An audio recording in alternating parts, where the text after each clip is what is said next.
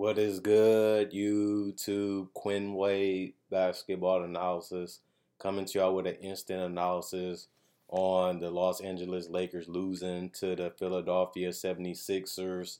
This was a tough one for the Sixers to win, but Russell Westbrook coughed it up. He didn't know if he wanted to pass. He didn't know if he wanted to make a layup. He kind of got confused in midair and ended up trying to take a tougher shot than it had to be. He has a lot of brain lapses where he overthinks it. He tries too hard. He wants it too much sometimes. And it cost the Lakers. And they had a timeout to where they could have got the ball in LeBron, had a better play, better execution, better opportunity.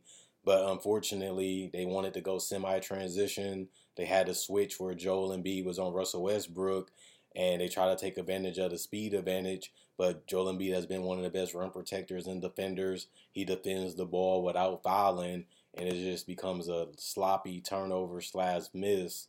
And that was basically game. I feel like James Harden stepped up. Joel Embiid hit a clutch mid range jump shot to seal the game. The Sixers improved to 26 and 16. They're 9 and 9 away from Philadelphia. The Lakers fall to 19 and 23. They're 10 and 9 at home. Philadelphia outscored them 33 to 32. Lakers came back in the second quarter 26 to 24 to take command of the game. And then the Sixers had a great third quarter 29 to 25, but the Lakers came back 29 to 27 in the fourth quarter. They just barely missed this opportunity to win a game that was winnable. It was right there for them and they had a lot of time left to get a good shot. They just decided to let Russ be Russ, and sometimes it wins you games, sometimes it loses you games. And unfortunately, they got the bad end of the stick this night. But LeBron James played pretty great tonight. Um, 35 points plus 19 and plus minus one personal foul, three turnovers, one block, one steal, 10 assists. So 30 and 10 for LeBron. He also had eight rebounds, four or five from the free throw line, one or five from three. He was 15 and 23 from the field. He was getting to the basket. He was hitting the mid range jumpers. He was finding cutters, finding shooters, getting out in transition. He was basically doing everything you needed him to do. Played like a superstar tonight and he looked as strong and he looked mobile tonight and athletic. Sometimes he looks like that. Sometimes he looked a little slow. And tonight he looked great. And it seemed like he really was locked in and engaged and felt like he could win this game. It just came down to a make or miss shot. And the opportunity was just there. They just failed to get it done. Brown Jr. hit a clutch three in the corner 13 points, plus four and plus minus, four personal fouls, one block, one steal, four rebounds, one to one from the free throw line, two of six from three, five of 11 from the field. Juan Toscano Anderson, six points, negative 12 and plus minus, one personal foul, one steal, one assist, four rebounds, three of three from the field. Thomas Bryant had an okay game, 10 points, negative 10 and plus minus, two personal fouls, one block, three rebounds, five and nine from the field. Dennis Schroeder, you want to see more from him. He was supposed to be one of their biggest additions. Hasn't been that. Some games he looks good. Some games he just looks like he's not there. Eight points, negative five and plus minus two personal foul, two turnovers, three assists, one or two from the free throw line, one or two from three, three or nine from the field. Gabriel, 14 points, plus four and plus minus, four personal fouls, two blocks, one rebound, 0 of one from three, seven or 11 from the field. Rusty Westbrook, 20 points plus three and plus minus two personal foul, four turnovers, one block, one steal. He did have 11 assists and 14 rebounds. This was a dominant game from Russ. He just couldn't end it the way it needed to be ended. It was he had the woman singing and singing, and then in the end he kind of collapsed and lost all momentum. But he did have a great game outside of the, the lapses he had in the fourth quarter.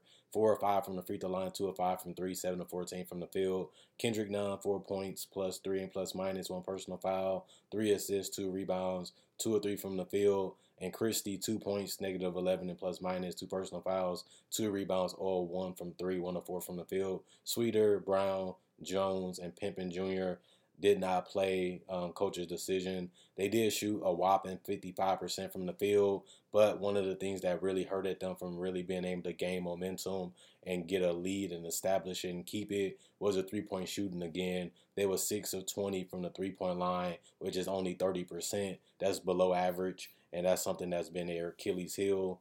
76% from the free throw line, they only missed 3, 10 of 13. That's okay. You would take that if you're the Lakers. They had 38 rebounds, 28 assists, four steals, six blocks, nine turnovers, 19 personal fouls, and 112 points.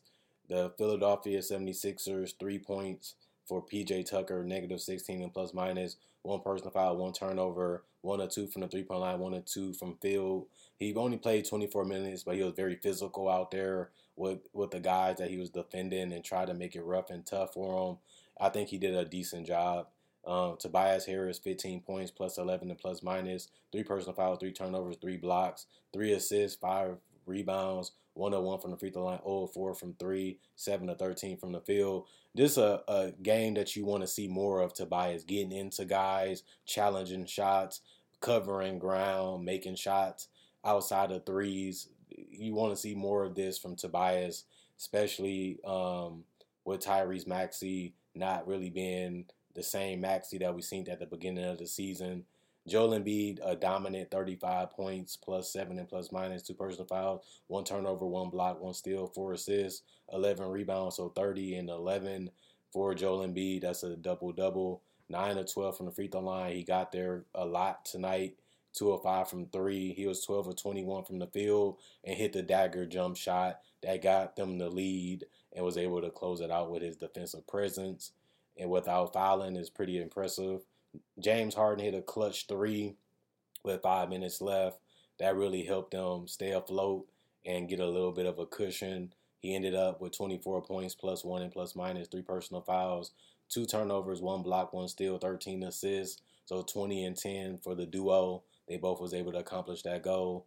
Um, two or two from the free throw line, four or seven from three. So a great night shooting for James Harden from three. The step back was included in that package, not all spot ups, and even though he had some in, sprinkled in there. Nine to 15 from the field. De'Anthony Melton zero points, plus four and plus minus. One person foul, one block, one steal, three assists, two rebounds. 0 3 from the three point line, 0 3 from the field. Didn't have the game that he needed to have, but they ended up winning, so I guess it's not that big of a deal. You just hope he can play better like he did when Harden and Maxey was out.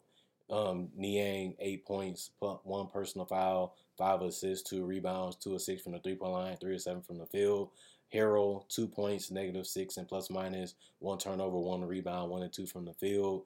He tried to do more, but they kept locking him down and taking away his ability to use his hook shot or his layups. Tyrese Maxey, 16 points, plus two and plus minus, one person foul, one turnover, one assist, five rebounds, three or four from the free throw line, one to five from three, six or 13 from the field. He was looking quick and fast. He got a, a dunk where he went from all the way from the top of the key and went to the basket and dunked it, and they really needed that to get the crowd on their side and, and to really ride that momentum. Matisse Thybulle, two points plus two and plus minus, two personal foul, one rebound, one to one from the field. And Shake Milton contributed eight points, two personal fouls, four rebounds, two or two from the three point line, three of eight from the field. House Jr., Reed, Cork Korkmaz, and Springer did not play. Um, coach's decisions, they did shoot 50% from the field. They shoot did shoot a decent 35% from the three point line, 12 or 34. They also shot 78% from the free throw line. That's okay, but they was 15 to 19, 38 rebounds total, 29 assists as a team, three steals, six blocks, nine turnovers, 16 personal fouls, and 113 points. They barely got away with this one, but they stayed with it. They stayed steady. They executed. They played decent half court basketball. This was a slow, grindy type game to where the, the team that had the last possession was going to have to rely on their stars to take them home. Joel Embiid, like he has done throughout the years and throughout the season, this one currently too, he was able to deliver and was able to bring it home.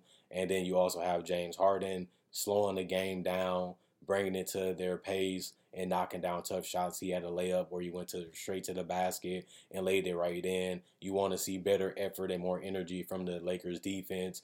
You you need a shot blocker. You need somebody that can really make things difficult in the paint, and you need somebody that can really help you stretch the floor a lot better offensively, so that way you can utilize LeBron James a lot better than they have been this season. you have to blame management. You have to blame the ownership for putting together a subpar roster to be able to get the proper value out of LeBron James and Russell Westbrook. They're better when they have the, the, the lanes open so they can operate in the pick and roll, but also get to the basket and, dish or all the way get all the way to the basket and finish with athleticism and enthusiasm. And same with AD, he's better when he has space, so he can hit the pick and roll. He can do the face up. He can post and use his right and left hooks, and also give alley oops and lobs and dunks. And he shouldn't be at the three point line, being the spacing center or spacing forward. He should be more in the 15 area and beneath being dominant in the paint like we've seen before, but it's tougher to do that when you have other guys that's not weapons out there and they're just too predictable because they just gonna pass it or just give it up because they can't really do anything but throw up a brick, and I, it's just tough to watch this Lakers team because you already know none of these guys are real threats outside of 17 to 15 feet in, but that's basically every NBA player. Every NBA player can make a layup or a dunk. They're athletic, they're long, they're lanky, and they can get out in transition. But can you make shots? Can you make plays? Can you make decisions? That's something that they lack, and the Lakers just can't do anything about it. But luckily, they have LeBron and AD, but that's just not enough against other teams that have other duos and depth that they just don't have, and the talent is just not there. And unfortunately, that's one of the biggest reasons why they continue to lose. But their record isn't terrible. It isn't the worst thing considering the cards they was dealt. But you know they need more. They need more. LeBron knows it. The organization knows it. When is they gonna actually do something about it? Is the biggest question. Other than that, continue to like, continue to subscribe. Check out my Facebook page, like on Facebook. Check out my podcast in the description. And also, thanks for watching.